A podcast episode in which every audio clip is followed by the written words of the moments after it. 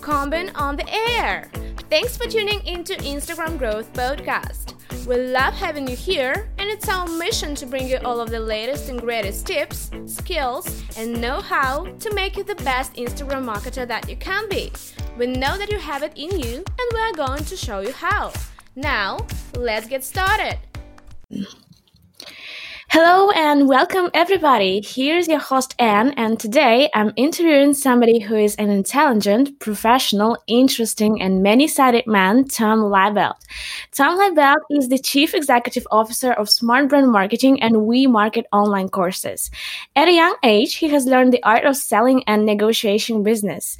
He was determined and became an entrepreneur, publisher, salesman, and one of the top Polish hip-hop artists. He published over 5 5,000 Kindle books, built a successful SEO and online course marketing business, partnered with a multi champion, owned a coffee shop, a retail store, a record label, created a documentary, and released two albums with five hits on top 10 Polish radio. I really appreciate you coming on the Tom. Yeah, thanks for having me. Okay, so Tom, you're currently in Thailand, aren't you? Yeah, yeah, I can see the pool from here and I can see the beach out the window. Oh, lucky you. So tell me what you are actually doing there. Is it your place of living or you're there on a business trip or something? Um, well, I, I came uh, three, four years ago on a business trip and kept on coming back. And now it's one of the places I live every year. So for about six months a year, I stay in Thailand. Oh, lucky you. And how do you like Asia in general? It's it's different. It's it's um, depends where you go, right? Like I really enjoy um, Taiwan. Um, everything works, and it's uh, it's like the best of China and Japan. Um, Japan is a bit too rigid for me. China, not really. Thailand is um, very lax. Like anything goes. Mm-hmm. You can pay for anything. So it's I, I find it's pretty comfortable. Um, definitely. Uh, yeah, okay. And what does your typical day in your week look like? You're probably sitting somewhere close to the beach or to the pool and enjoy the breeze and good sunny weather. Uh, well, in the mornings and evenings, yes, but in the daytime, I do work. So okay, at home, yeah. so, but yeah, between like, um, so I'll, I'll wake up, I'll uh, read something, enjoy like the the breeze. Um, then I'll go to the gym, and come back and around 11 till 4 p.m. I'll work. That's my best hours. And then once again, I'll take time off. So yeah, I do work about five hours uh, every day. Oh, that's cool. I wish everyone could have such a possibility to travel the world and work from different beautiful places of our planet. But of course, you need to work hard before you get to this point. And here I want to ask you so, how did you get started with marketing? With marketing? Um, well, when I was 16, um, I part owned uh, a store, a record store with a couple of friends. And that was my first marketing uh, gig, I would think. And then it kind of just continued. I, I, went into the sales industry. I worked for a lot of companies that sales. Um, I owned a couple of different businesses after that. And, you know, if you can't sell, you don't have a business, right? So yeah. that was my main focus always to be able to sell um, which is getting the sales conversation down, right, to be able to sell things, and then marketing, which is amplifying those sales, so make more of them. Um, it was always my focus. Uh, I think everything else is easy as long as the money comes in. Uh-huh, yeah, okay. And then how close are your duties now to digital marketing? I mean, what place does marketing play now in your job, in your daily routine? Uh, that's all I try to focus on. Um, everything else should be done by workers. My uh, my job is creating the systems, uh, the creatives, and leading the company. That's it. Everything yeah. else, people, other people can do. But these main things, I don't want anyone else to be in charge of, um, because if anyone else is in charge of them, they own the company, not me, yeah. because they're responsible for the sales. so that's my my duty. Okay. And what about influencer marketing? You know, it's such a popular trend nowadays, and I'm sure that every business needs to have an influencer marketing as a part of the strategy. So, what do you think about influencer marketing? I mean, like the, the way we think of influencer market, marketing now, it is a bit of a trend, right? You know, you got the Instagram, mostly that's really where it came from. It's the Instagram piece, right? Yeah. Um, the problem with it is so I've had a few clients uh, recently who built up a huge following on Instagram, right? 400 so thousand, you know, and their reach went down by 80% because, you know, oh. well, what happened with Facebook initially is, you know, when you put a post up in your group or your Facebook page, um, a lot of people seen it. Then the reach went down because Facebook wanted you to advertise and pay money, right? Of course. Since Instagram is owned by Facebook, it's the same move happening now. Um, so that's become more challenging and it's hitting influencers. You know, they're also trying to take away likes. You probably heard about that, and yeah, so many other you know things. So, um, yes, influencing is very important. Having a brand is important. Selling yourself is, but thinking of influencing just like that Instagram type of thing, it's more of a trend. You know, I, I always look at more evergreen things. So, you know, have something you control. Um, like for me, that's my website. You know, if you go to tomlibelt.com, uh, you will see my biography, like my piece. I control that. Um, and all the influence kind of goes out of that. Um, and Instagram is great, but once again, it's not mine. I don't own it.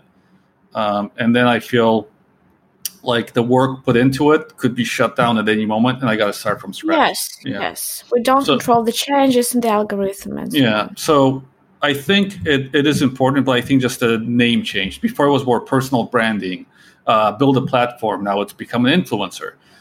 Um, but I actually find most influencers, the smaller ones on Instagram, don't actually make much money.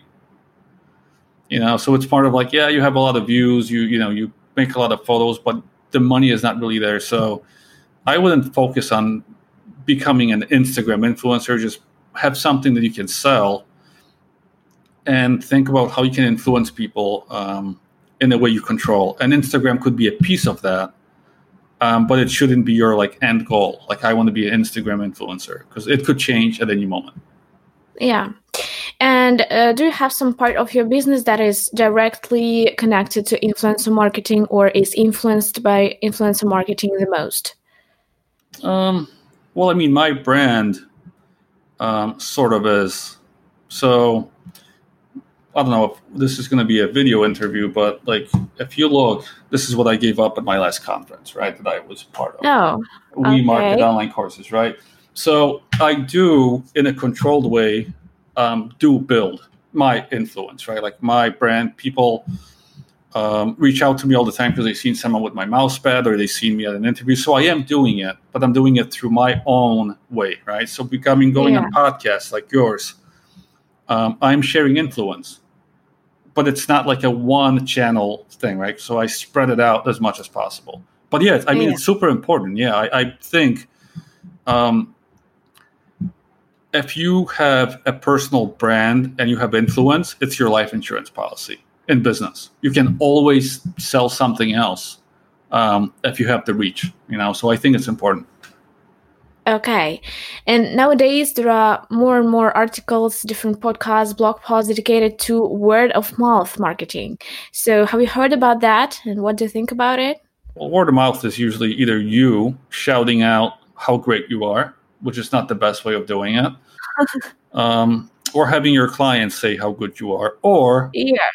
having your friends or people who've seen you enough, that's that influencing, just say, "Oh, you have a course you need to market. Talk to Tom," which happens a lot with me, um, and that's only because I've been using the channels to put my word out. Like I'll be on LinkedIn, Twitter, you know, all these social things, a lot of podcasts. You know, I'll give out these mouse pads, whatever, just to get people to know what I'm doing. Um, and, and I actually found this this was interesting. Um, I sponsored a conference not too long ago, and people had these you know different goals, right? Because like the conference person will ask you, "What would you like to accomplish, you know, by the sponsorship. But for me, it's always like I just want everyone at this conference to know what I do. That's it. That's my whole thing. Which you know, they looked at me like, really? I was like, yeah. If you can pull that off, I'm happy. And they did. They screamed from the you know conference stage, like you know, Tom does this. He wants you all to know. And everyone looked at me, and I was like, yep, that's me. And that got me clients. that got me clients. So, um, yeah, that's what I would call word of mouth okay. Uh, You know, I personally like the idea that word of mouth marketing strategy is kind of long term strategy with constant repetition of the message or story. So it can be a good choice for companies with low budget. While influencer marketing tends to focus on short term goals usually, so word of mouth marketing requires less effort from my point of view, something like that. Yeah, I, I think that's about right. So the only way I would distinguish those is one, control, right? Because if you don't control something, then that's short term because you don't control it. And creating more evergreen content, right? So things that, like, you heard of Amazon.com, right? The big company. And yeah, so most people have. And the one thing Jeff Bezos always tells his clients, and I have this on my wall too, is focus on things that don't change. As long as your messaging um, kind of goes in that direction, right? So that you know, if someone listens to it five years from now, they'll be like, "Oh wow, he still makes a lot of sense." That's a long-term word of mouth. If you are just showing people pictures from the beach and you're working on your laptop, which you're really not, you know, it's super uncomfortable to work on the laptop and on the beach. Um, you know, people forget there's not really much there. It's just you know the likes you're getting now, and you're hoping the algorithm um, gives you some quick exposure for the next few days. And then it's, you know, you got to come up with a new picture, you know, because that's the algorithm. Yeah. You got to keep feeding it. So those things are very short term. And, and in that way, yeah, influencers often just focus on like, let me get the next 50 bucks or 100 bucks, which is not the long term way to do it. Yeah, so I agree with you. Yeah, okay. Uh, I know that you have a huge experience of working with influencers. So, what can be the most important lesson that you learned from speaking with influencers from your point of view?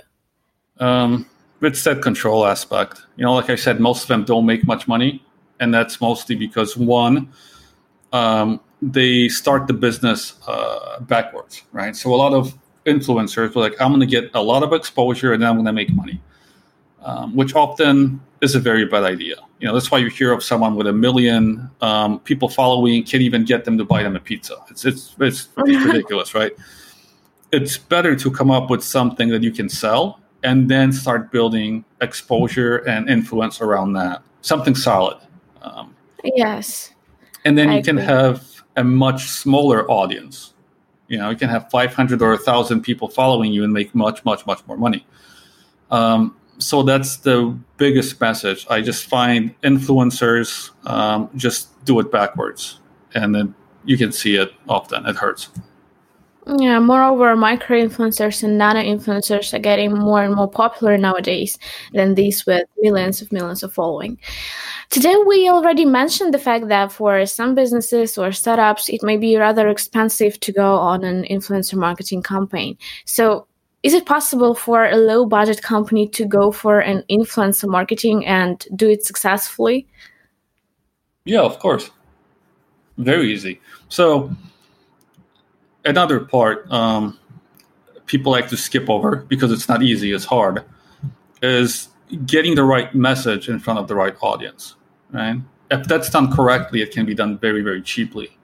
Um, I've built the we market online courses business almost all organically. We paid for almost nothing until recently because it, you know we can now. Um, but it was all about getting the right message in front of the right people, and it took work. It wasn't easy. But we had a small following and made more profit than some of the clients we had with a huge following and yeah, if you can get creative and really think about you know who your audience is and what they're looking for, and then get them interested in you, you can actually do it very cheaply. Yeah, you don't need to be a big brand. And how many years did it take to build your online marketing courses? Um, this business, we we started playing around in this market about seven years ago, um, doing a couple partnerships. Um, the company didn't exist back then; it was just partnerships. Then, about two years ago, we started taking clients on, and last,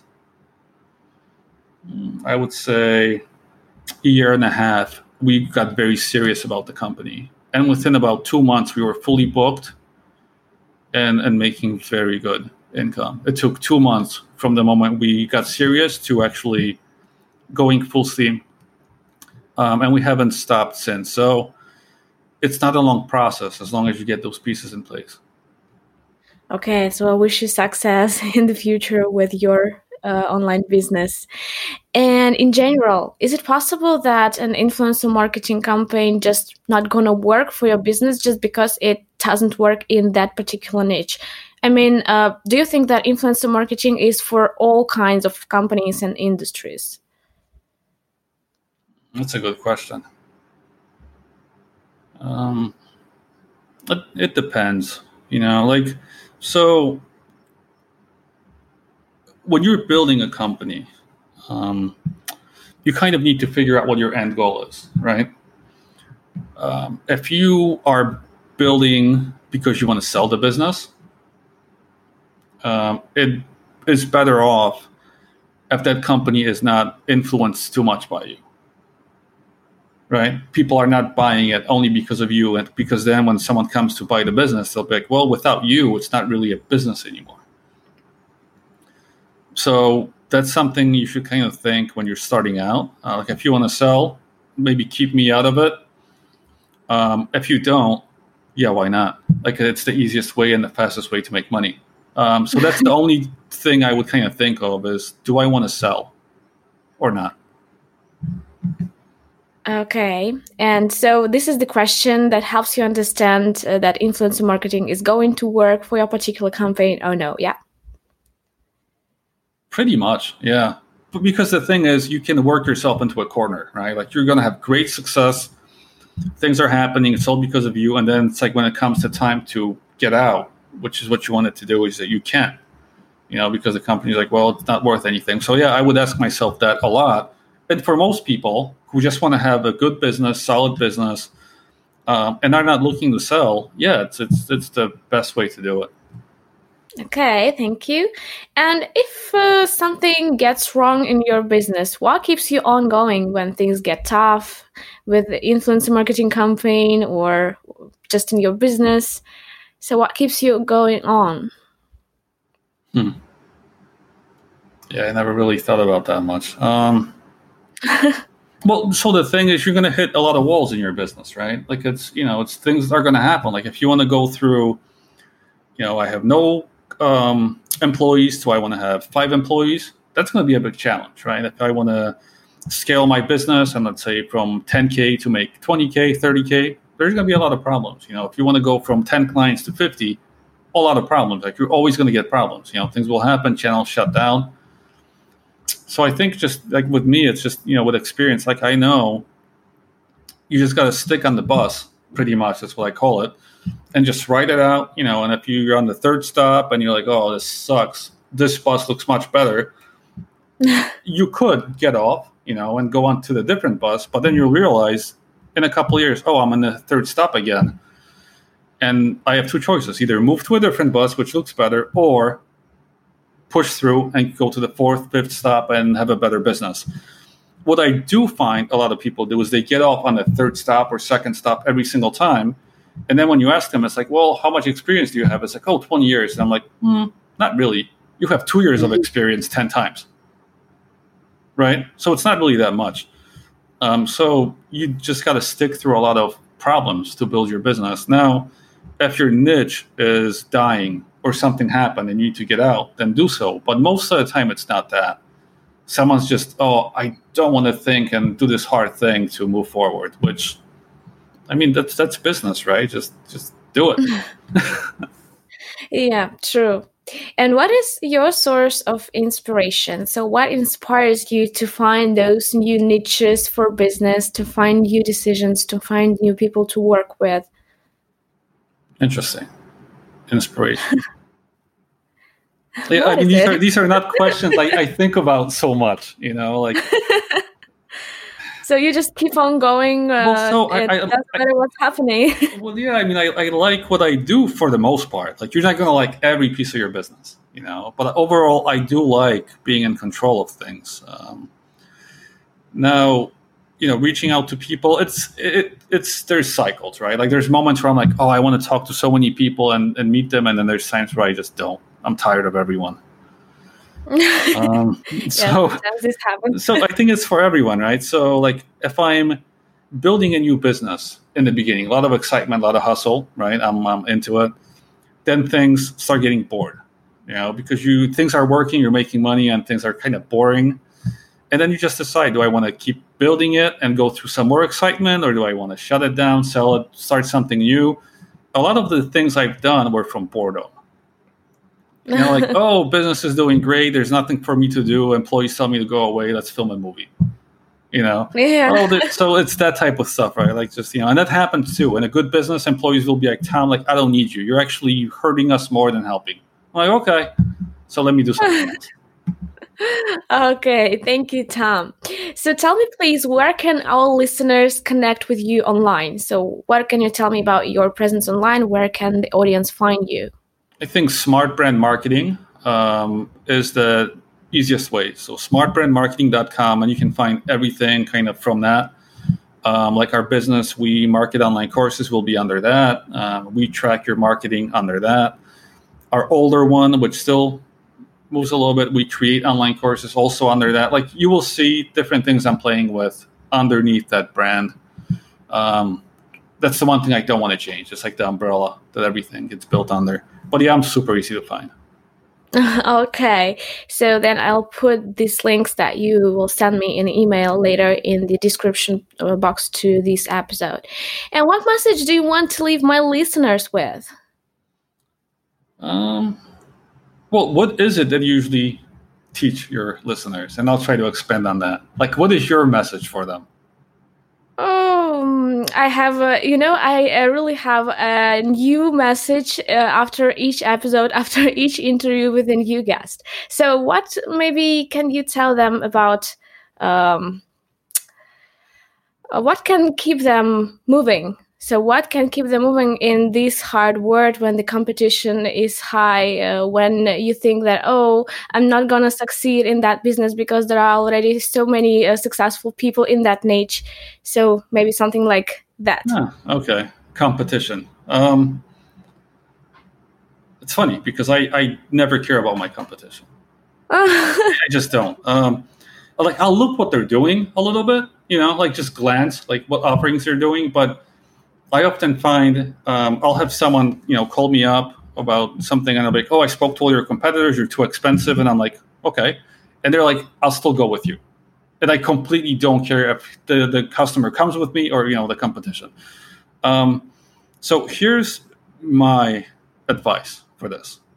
When I first started out in the marketing industry, um, I was trying to market to everybody. I will work with anyone, you know, I'll, I'll whatever, just I'm the marketing guy.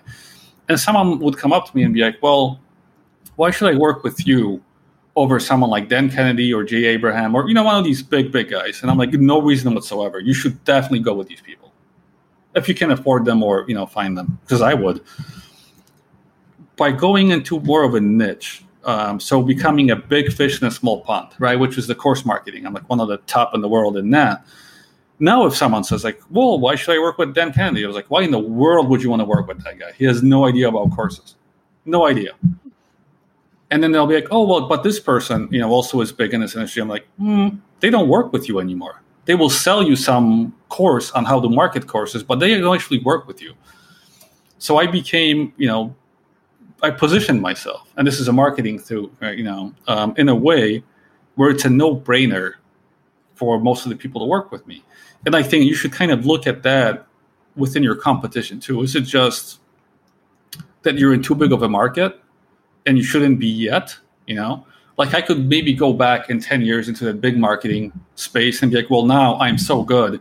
You should just go with me, right? You know, never know. What if I feel like it? But it could be that you just need to go a little more narrow. And then, and I know some listeners won't like this, just get better.